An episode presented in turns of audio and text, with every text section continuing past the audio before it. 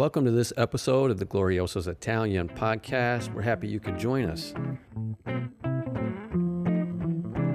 This episode, our very own chef Darren Wisniewski sits down with Caitlin Cullen, owner of The Tandem, who does amazing work for the community. Before we get into the interview, we want to give you some updates. We're heading into the fall and winter holiday season, which means that Glorioso's is bringing out our unique Italian holiday treats like panettone and pandoro, uh, imported from Italy, along with panforte and many other specialty foods that Italians enjoy over the holiday season. We'll also have our very popular special family recipe Christmas sausage available around the first week of December we take choice cuts of pork and blend it with fresh green onions, tomato, arabella cheese, imported spices, and marsala wine. It's very special, only available during the month of December. Finally, we're excited to announce some new holiday gift sets this year. We've launched a number of cocktail themed sets, including our very own limoncello, an Aperol Spritz gift set, a Negroni cocktail set, as well as others. We realize this year is certainly different than in past years. You may be traveling less and staying home more, so our gift sets could be the perfect way to send some joy to your family members and friends all over the country. Our sets feature the unique items only found at Glorioso's, like our artisan pastas, our family recipe sauces, pestos, extra virgin olive oils, balsamic vinegars, and of course, our family collection wines. We ship coast to coast and have over a dozen sets priced between 20 and $100.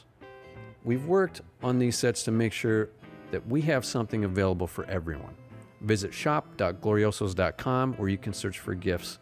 And of course, we can also put together custom sets to suit your needs. We do that all the time, and we're more than happy to do so.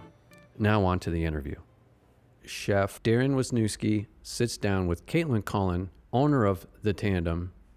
In this interview, she talks about the beginnings of Tandem, their community focused approach, job training, and building life sustaining career skills for those in the community. She also touches on their work with the World Central Kitchen and Tandem's work with the city of Milwaukee to provide meals to low income seniors this year. She also touches a little bit on redefining what it means to be a restaurant in 2020 and finding meaning in service to others. And everybody who's listening, this is uh, Caitlin Cullen. Did I pronounce that right? That's it. Um, chef owner of Tandem, um, which is over on Fond du Lac Avenue, right? There. Yep. And um, great little restaurant. You've been open how how long now? Almost four years in just a couple weeks now. I don't know how we're going to have our party, but congratulations. we're That's... hosting a super spreader event on November 22nd. No, I'm just kidding. I don't really know how we're going to do that, but. When you opened up Tandem, can you just maybe tell us a little bit about the restaurant? And I know when you opened it up, you kind of on your website you have uh, you've been kind of community focused the whole time, which is a little bit different concept for a lot of restaurants. Can you just talk about that a little bit? Yeah. Um, I think it, I, it was the whole goal of the restaurant was to be community focused. It, it happened wholly on accident. Like I decided that I wanted to maybe have a restaurant and then this space showed up at 18th and Fond du Lac and then all of a sudden I was looking at it and like writing letters of intent and it just spiraled out of control really quickly. But when I was looking at it, uh, there was no world in which I would have opened a restaurant at 18th and Fond du Lac and not had a community focused approach that was specific to that community, right? I think any restaurant is community focused, right? You engage with those people who are around you and and the people who care about you being there. And what was maybe most moving or impactful in Lindsay Heights, which is where the tandem is, was some job training, you know, some actual money going into residents' hands, you know, kids learning some stuff. Um, and so, yeah, that's it's a terrible business model. I mean, we make like no money ever. we, we often just lose it. We're getting better at that now. Four years is a lot of learning, but it's not a very sustainable thing, especially not for one person to run. But it's it's a pretty cool it's a pretty cool gig, and it still works enough. So when you say you were focused on like job training, any kitchen I've been in, I mean, it, there's you know there's job training in terms of like learning to become a cook, learning to become a chef. Is that really your main focus? Is just giving people like you know like a like an opportunity who might not be able to go to like a trade school or something like that to learn this business or yeah i think um i don't know a lot of us get into careers based on like yeah going to school or studying something um but the culinary field is ripe with people like me who just started cooking at the philly way down the street from here because i wanted to do that instead of teaching. Like it's full of people who are secondary or tertiary career folks who have decided that this is something they love to do or you know some dishwasher who's been washing dishes at 16 in some pizza place and all of a sudden runs the place 10 years later. It's a career field that's really open to that. And meanwhile like the north side of milwaukee is a dumpster fire as far as like uh, every national poll or data survey ever. It's it's really tough to support a family. It's really tough to find a job. It's really even tougher to find a job if you've been incarcerated. Um, there are all these barriers that are put into place to kind of keep the hood the hood. And so it seemed like it'd be a fun idea to see if we couldn't break some of those walls down and get some kids into the culinary career or just get them in a job long enough that when they know they'd rather work at the mall, they can go to the mall and say, I worked at this place for seven months. Like, I'm not a total psycho. I can hold down a job. Things that I think a lot of us take for granted, especially as a white person, I take for granted. But it's been, yeah, that was kind of the goal. I mean, the job training part, I think, is the least amount of training we do. You know, there's only so much you can learn in a kitchen that makes all kinds of scratch cooking, but makes the same scratch cooking every day. After a year, you know all the recipes. It's more the whole experience of having a job and of being valued as a whole person by an employer. So then, know? do you have a lot of turnover at your place because you're pushing people forward? So yeah. that's a constant challenge for you, I guess. Yeah, my unemployment taxes are insane, and my insurance very high because we have uh, we've had over 150 kids work there. Oh my god! Um, and we haven't been open for four years yet. And and that's not counting the past eight months when we had five employees as opposed to 25. So yeah, it's a really huge turnover and that sucks and it makes it really hard. Um, it's exhausting. You finally get a kitchen in order and then all of a sudden everybody's gone again or something crazy can happen like I can shatter my ankle right after a bunch of my staff had like graduated and moved on and then you've just got like you know, some kid who's not ready to do anything as like the only cook in your kitchen, it's tough, but it's also super rewarding. Like when I go in normal pre COVID times to Uncle Wolfie's to have brunch on a Sunday or a Monday when I'm off work, I see a kid I've known who she's not a kid anymore, but I've known her since she was 18. You know, like the hostess yelling, and she, Teresa really yells. She's like, Kevin! and she I hope that I hope that went good on the podcast. But she's so loud. Sorry for your ears, guys. But it's great to see like, oh my God, this is a really cool place that gets national attention for the kind of food it does. It's a really open environment. It's in a historically black community that's gentrifying quickly. And Teresa can work there and make way more money than she ever made bartending or even managing at the tandem, you know, or it's encouraging to see. Yeah, it's really encouraging. Not even everyone stays in food, they go into other avenues of work, home health care, or a lot of healthcare stuff.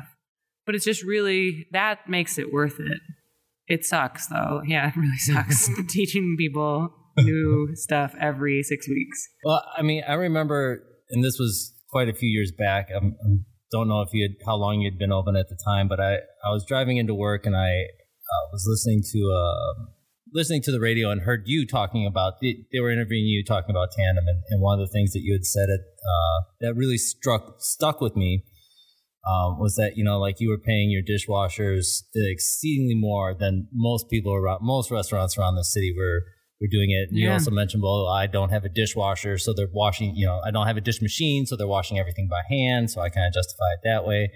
And I'll be honest, I at, at the time I was kind of like, "What is this woman nuts? like, she's is she trying to kill the rest of the restaurant industry off? You know, she's just gonna raise all these raise uh, and uh, eleven dollars for dishwashing? Yeah, it's criminal. You know, yeah, exactly. Yeah. Um, but you know now we're seeing more wages pushing up and and, and going there. So you were kind of uh, ahead of the curve in, in that respect. But um, I also remember you saying that you really didn't want to have uh, a career dishwasher. You you were looking to bring people in so that they could keep moving forward and keep um, expanding themselves and growing themselves. And, and I thought that was really unique. And, and you don't hear that a lot, I don't think, in this no, industry. No, a dishwasher, like a good dishwasher, is a unicorn in Milwaukee. Like oh, you, yeah. you, ha- you know people who trade dishwashers. It's insane. And like if you're one of the, like the long-standing guys, you'll pass from restaurant to restaurant as they close or move on and make like fifteen dollars an hour because just having someone reliably to do that is huge uh, I have changed my tune about that a little bit. And there is, I always want one career dishman, and I've got one now, and that's what changed my mind. Is this guy Chuck came in from across the street in the park one day and was like, "Hey, I'm homeless. I need a job." And I was like, "You're in luck. My dish guy didn't show up today." So he's been with us now. God, 18 months, almost two years. He's the most reliable guy I've ever had in my life. He's loyal. He's family. That has changed my perspective on how much to pay a career dish person. You know what I mean? So there it's a difference like the reason I paid kids 10, 11 bucks to wash dishes is I have to convince you that the money I have is as good as the money you're getting elsewhere or markedly easier for you to decide to do it. And eight bucks an hour is not doing that. No kid is going to stop selling weed for eight bucks an hour. It's just not, it's not feasible. And you have to be at work at nine. No, so that remains the same. Like as we have, you know, young people come in and wash dishes, I want you to have that be your first job so you can make a little scratch, see what a paycheck feels like in your hand, and then then want to start cooking because washing dishes sucks. Mm-hmm. But for somebody like Charles, like this is what he's going to be doing. He's a, a partner in this restaurant as much as I am, and so our new shtick is really working on like life sustaining careers for some folks. So this is a stepping stone for a lot of you, but for somebody like Charles, he's I hope he's my dishwasher in 10 years. And I'm giving him paid time off and salaried work and we're going to figure out how to do benefits just because there does need to be some value in that kind of work too. Not everybody wants to be a line cook. Not everybody wants to be a chef. Some people just want like a good paying job. Yeah, and that's interesting to me that you you you know you had a guy who was homeless just walk in and, and you're giving him a job because again that you don't see that much. Especially I wasn't washing the dishes. I needed someone to wash those dishes. I was like, no problem. Here's the soap. awesome. Um, so you've been pretty busy now leading up to yesterday, right? With because you've been uh, working with what uh, food trucks, or you're trying to get portable like just meals down to the voting. Yeah, just getting sites. snacks and stuff to people who are waiting and waiting around voting sites. So you didn't even have to be a voter to you know get food. It wasn't. I think that's illegal too. It was just like okay. This is a really big deal. Let's make this a celebration. And that was the World Central Kitchen's idea, not my idea. So they really they helped us pay for a lot of our food and meals that we put out to the community this summer through one of their chef relief programs. And they hit me up oh Lord, I almost killed him. But they hit me up like, you know, a couple days before early voting started and was like, do you think you could mobilize like, you know, a cup 50,000 meals again? Yeah, something crazy. And I was like, yeah, for sure. Let's do this. And so we had restaurants, 28 of them out at the polls at the start of early voting, which was October 20th until yesterday. Yesterday was the grand finale. Yesterday was insanity. Like I didn't sleep well. I was like, tomorrow is going to be insane. We still don't know who's president, but a lot of people got to eat a lot of good food.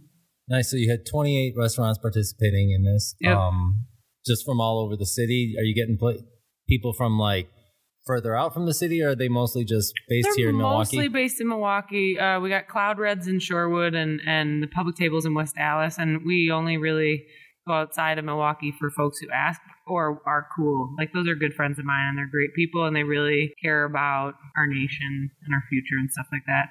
But yeah, it's just mostly Milwaukee restaurants. We just called every. I sent a quick email out to everybody who had done meals for us over the summer, which was like 50 restaurants and it's tough time. So not only were they excited to be able to like go walk away from their restaurant that has seven reservations planned for the entire week to do something fun, but they got to get paid to do it and you know celebrate the democratic process. So you said this was based with the World Central Kitchen. Yeah. Can you explain a little bit about what that is and and who's running it? And uh, that's Jose Andres. Yeah. And so, for people who don't know, he's a one of the He's a big ball one, yeah, chef. I yeah, mean, he's like yeah. one of the ba- biggest global superstars. Yep. Think like Anthony Bourdain's homie style status. Yep.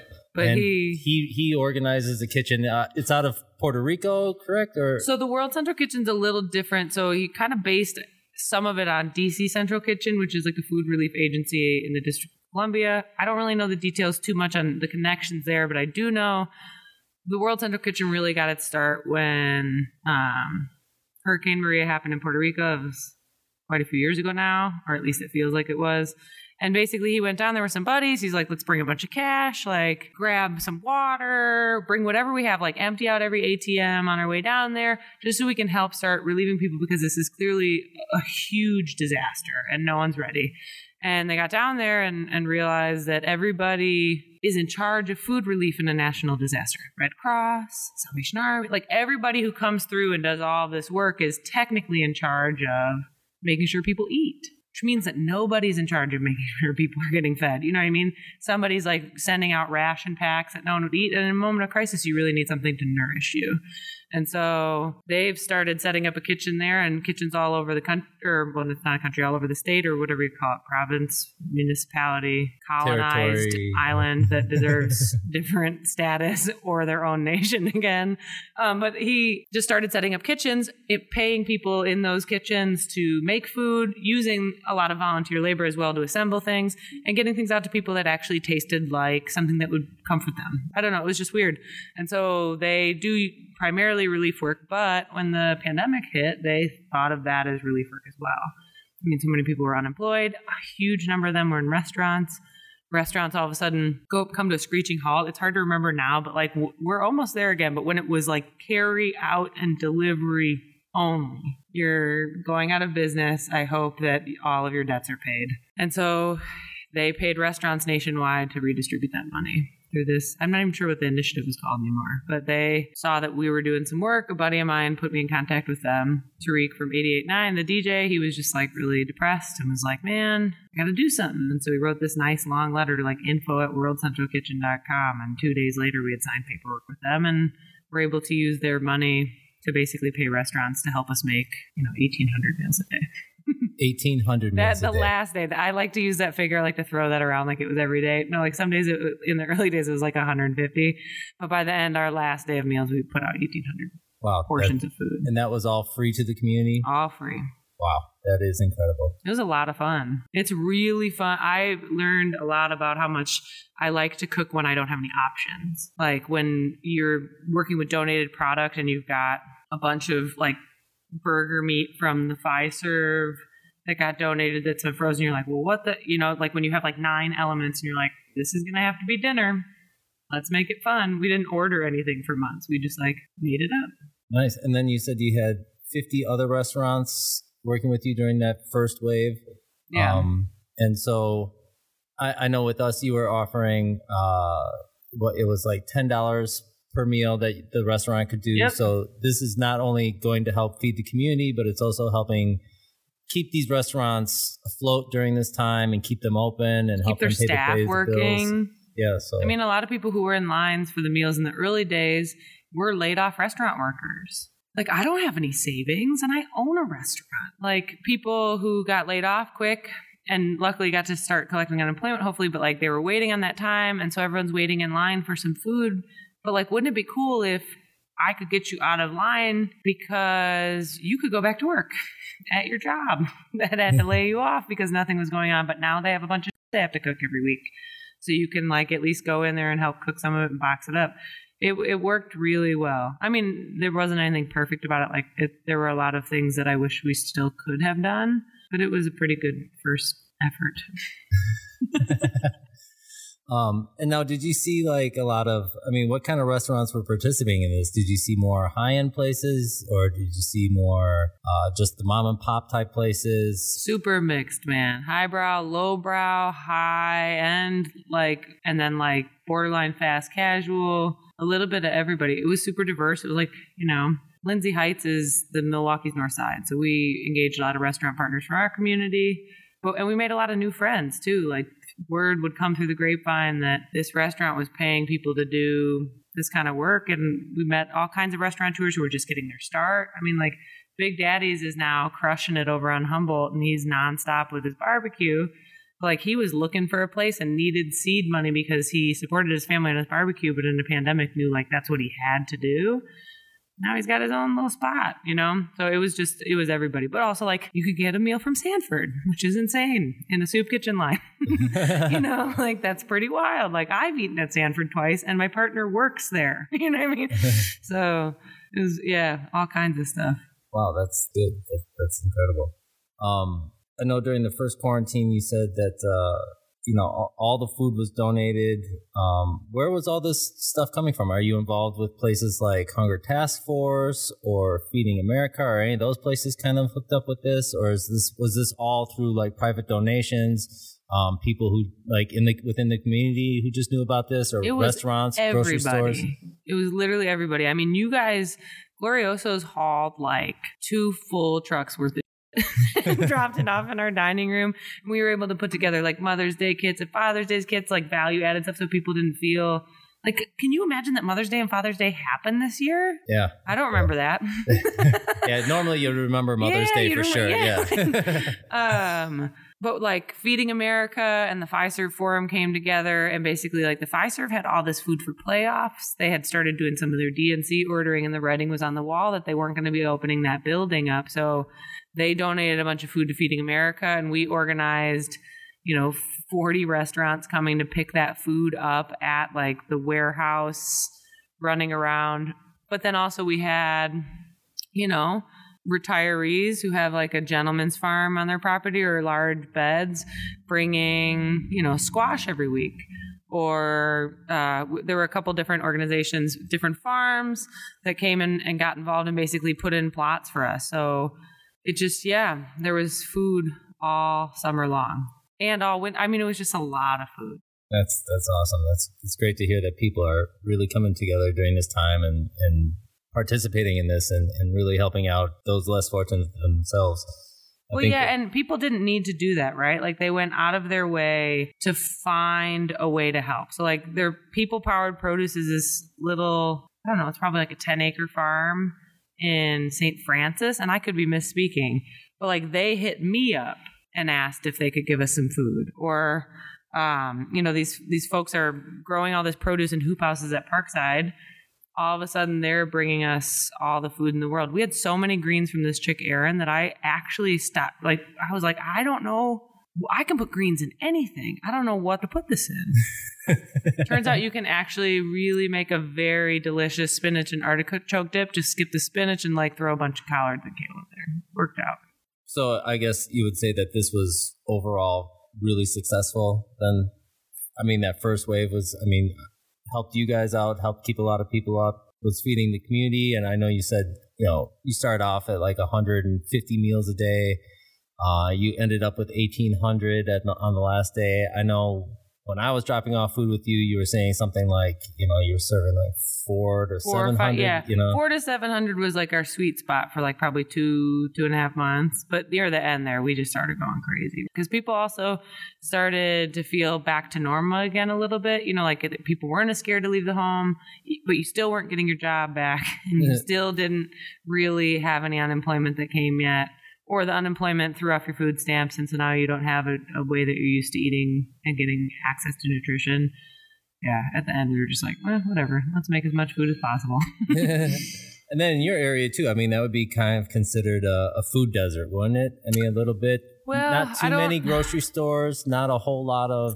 I, it's actually just not a, a great. I'm not sure people say food desert anymore either. I don't know what they're calling it these days. There's something new, but it's like it's not the best place to access nutritious eating options. That said, Galst is a grocery store that's been on 16th and North for 80 years or more. That place is great. You can get yams, greens, okay, I mean, like everything. There's a lot of fresh food in there, and there is a save a lot up the street from us in Fond du Lac. And the Fondy Market in the summer is open four days. So there's a lot of access to like fresh foods but what happens when your your daycare is still closed? Your kids are not in school. You actually got the golden ticket and you got your job at Pick and Save or you got hired someplace to make 15 bucks an hour with relief pay and it's essential to your family's survival. You can throw as many collard greens as you want at a 12 year old. That kid's going to be hungry or going to eat at Checkers. So it's a complicated environment because like it's there's access to healthy foods but something about the foods being healthy and prepared really i think was what people responded to. We had two ladies miss loretta and her friend came every day first in line. Like they would put up they brought little lawn chairs sat down. I'm dead serious. Was two hours early because they didn't want to have to stand in line. You know they're retired. They don't want to deal with that Mhm. because they were picking up for both of their daughters because their daughters were working. And the least they could do, they didn't have a bunch of money to spend on this, but if food was available and their daughters needed access to it, they would wait in line every morning and pick up for the two households and take them and drop them off because after she'd been working at some job all day, at least she could come home, throw something in the oven, and feed her family. And no, you weren't taking any money for any of that then. No, we took donations. Like, oh, if- so people also, I, I find in times like this, especially, you really see what everyone's made of. Folks would bring stuff to trade. I mean, people who are waiting in line every day would bring us a bag of coffee once a week to keep us going, or you know, maybe something they got it in a care package someplace else. It was, or a buck or two every time they, you know, grab something.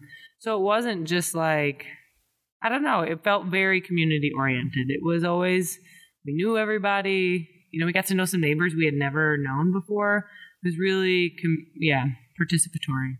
Yeah, I imagine that you probably had people from the community who wouldn't normally go into your restaurant just for one reason or another. Yeah, this lady Christine lives behind the restaurant. I'd see her on the street and she kind of scowl at me. And now, like, this has changed our entire relationship and understanding one another. We never actually got to know each other.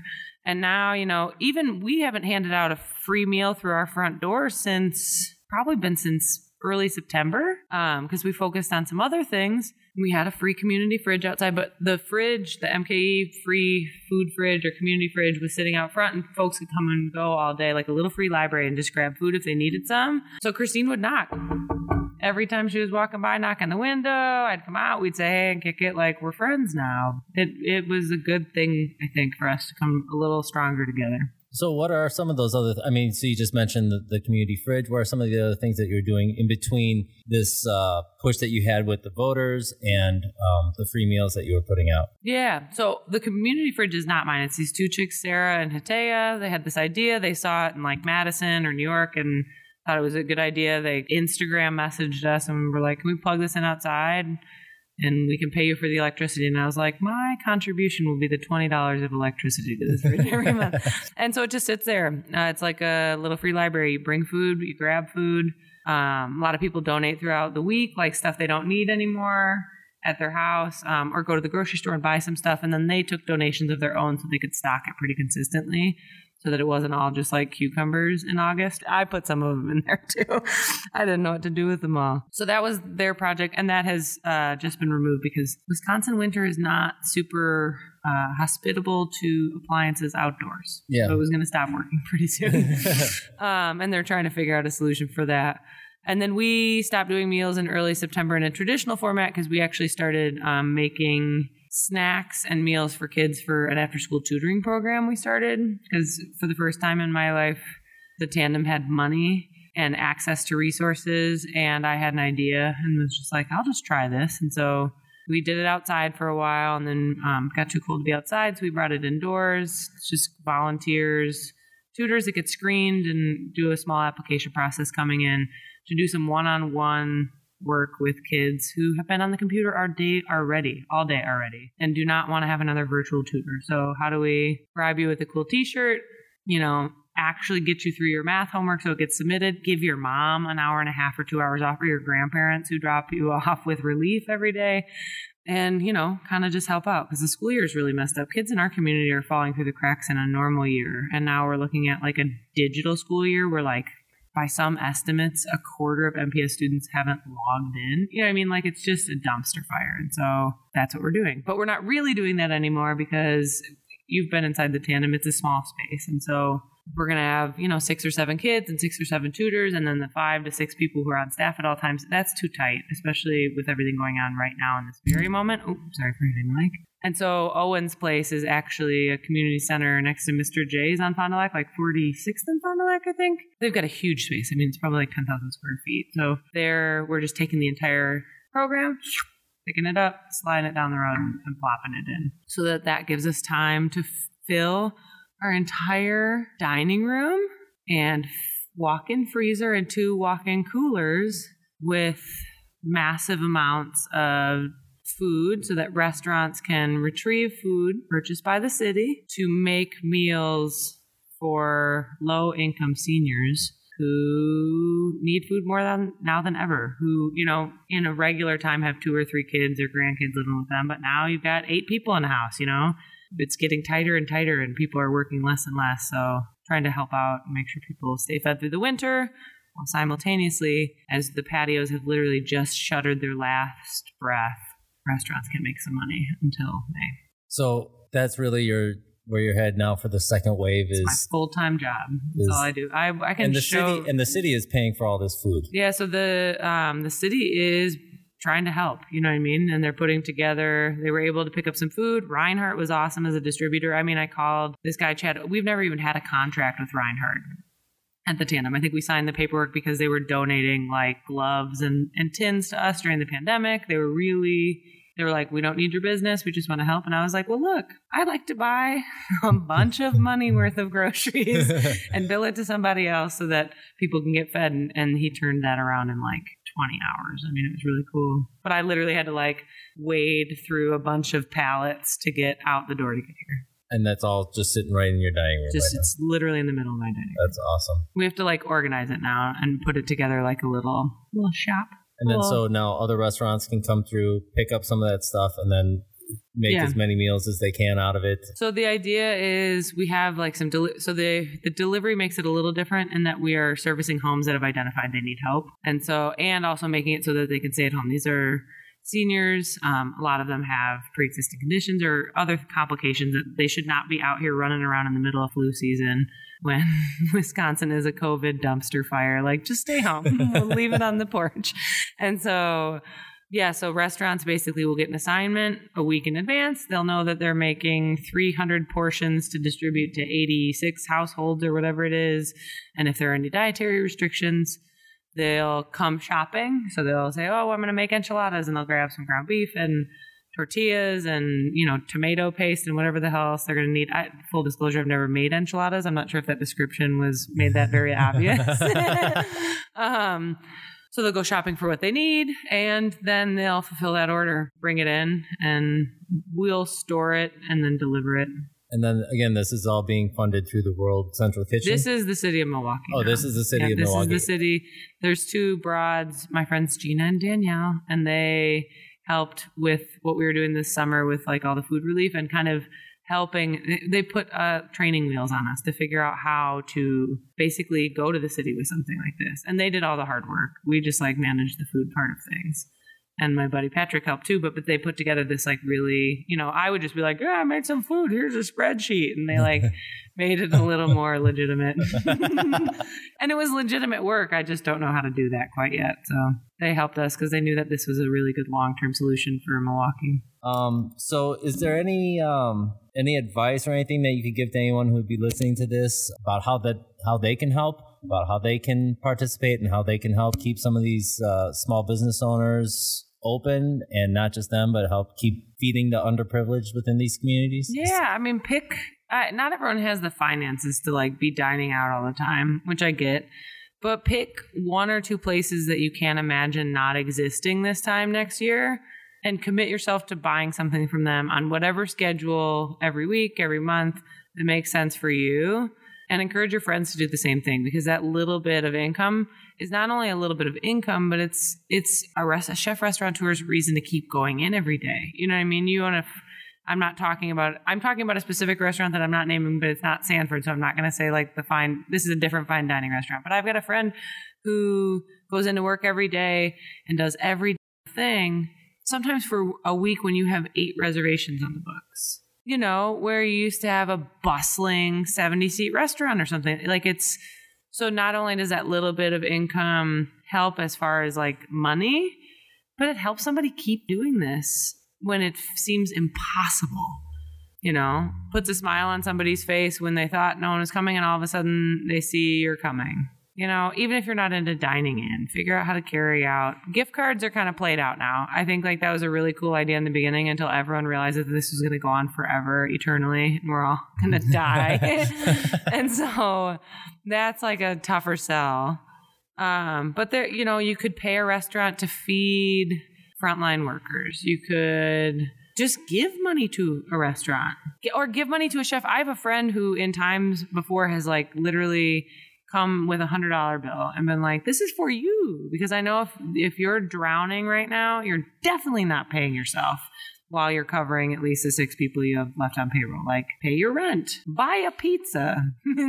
so you still have at least you have about six people on your staff right now. Yeah, it got smaller. One of my guys is going to take some time off. He injured his foot, but we have one, two, three, four ish, five ish working full time for you? Yeah, full time. So everybody who's working is basically it's also you know the restaurant industry. Every employee that works at every restaurant is ill all the time or hungover, and in a pandemic we can't do that.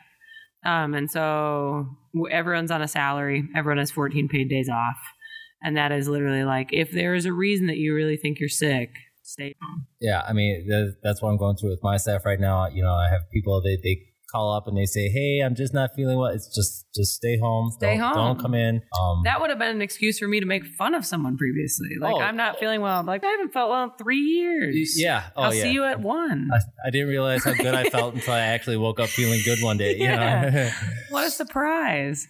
Yeah, that that's that's that's crazy. and you said you were down from a staff of 25 down to our staff numbers change, right? So when we've got a staff of like, you know, old timers, for a minute when I hurt myself uh, and I was out for like almost four months, my staff was way smaller, even though I had to hire people to replace me, which turned out to be very expensive. You know, when it's like kids who have been in the game with us for a while, or a lot of them came back, then it's a smaller staff. I can do 18 people if it's some of them experienced. Um, but at our height, we've had like 32 or 33 people working there. It just depends on where we're at in the cycle. Wow. And that just shows you how, how hard it's hitting businesses like yours. I mean, I got to say, you know, Glorioso's because we're a grocery store, we've had the benefit of being open, not really having to worry about some of this kind of stuff. That's why, you know, like when your emails come through, I'm always like, hey, you know, during that first one, you guys were really helping us more than we were helping you because, you know, when we shut down, we had all this stuff that we threw into the freezer, and it was kind of like, well, okay, you know, what are we going to do with all with yep. all this stuff? You know, we have to still tastes good, but you can't sell something with an expiry date that doesn't work on it as a grocery store. Yeah, you know, so a lot of the food banks and things like that, we were calling them up and they were like, no, no, no, we can't take it. We don't want it. And you were like, bring it on in. Just Look, come on down. I'm you know? pretty good at saying yes to anything because there have been times where we've been really working with whatever the hell we had left. We took everyone through the Fiserv, uh, through the food from the Fiserv at Feeding America, but we weren't going to take the best stuff. You know what I mean? We wanted mm-hmm. to like mm-hmm. really celebrate our partners. And so everyone's taking big old beef roasts and ribs and there were lobster tails in there. I think we got like 40 cases of bratwurst. Wow. I mean, like you can make a lot of things out of bratwurst, but it's pretty hard yeah. to get creative. So, is there anything else that you would like to, you know, bring up or think that's important? I know you mentioned on your website that there's a, a place for donations so that people can come in and donate to uh, your restaurant? Yeah, we'll be fine, is what I want to keep telling people. So, like, people ask all the time how to help us. And I think the best way to help us, I'll let folks know when we need money. I have no problem raising my hand and saying, like, hey, it's time. We haven't talked to anyone or asked for donations since we put a button up in March.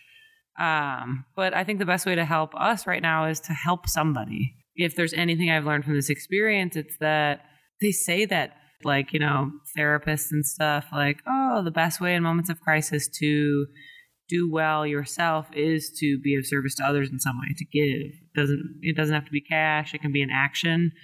Do that. It's really beneficial. I've had the best year of my life and it's it's 2020 and I've had the best year. You know what I mean? Like because you're probably the only person who's had a good 2020 then. we because we were able to push the boundaries of what it is, what everything means. We're a restaurant. What does that mean? We've always been a community social enterprise. What does that mean? Does it mean I can close my doors and and just be a soup kitchen? I guess it does. Does it mean I can be a school? Yeah. Does it mean I can navigate contracts with the city. Yeah, I guess it does. Like, I think the more we put ourselves out there to try new ways to adapt and to help, the better off we're all going to be. I, I couldn't agree more. So I guess uh, because I'm kind of out of questions, um, I just guess I'd want to say to like anybody listening to this is uh, you know get involved in any way you can. Um, get out there and try to support some of these little restaurants in your community. Try to keep these people open because it's not Make them some you. cookies. I mean, like take you know a restaurant that you like some muffins. You know what I mean? Like just something. Yeah, but get out there and support some of these places because you know places like yours are keeping people in work, keeping the community fed, and um, stay in touch if you get any more opportunities getting up to like the World Central Kitchen, or if you got anything more that's going on that uh, you need some help with, please reach out and uh, you know Look, we'll Mother's Day can. is just around the corner again. I'm oh, we got kidding. Christmas. We got Christmas first. oh, geez. Christmas! I forgot. Oh my God, what day is it? Where Uh, are we? What's happening? But hey, thanks for coming in today. Thanks for taking some time out of your schedule. Thank you. I appreciate it, and hopefully, you know, some people hear this and gets uh, gets gets the word out there and and helps uh, places like yours stay afloat during this time. So Yeah, thanks for having me. This was a really nice way to walk away from all of those groceries sitting in the middle of the dining room because, like, literally they had just arrived. I was like, "All right, guys, I'll see you in a little while." um, and honestly, just thanks for I don't know talking. You guys have always been so super helpful, and it, it's. I think the more we know that we're all in this together, the, the better off we all are. I agree. All right. Well, All thanks right. for coming in.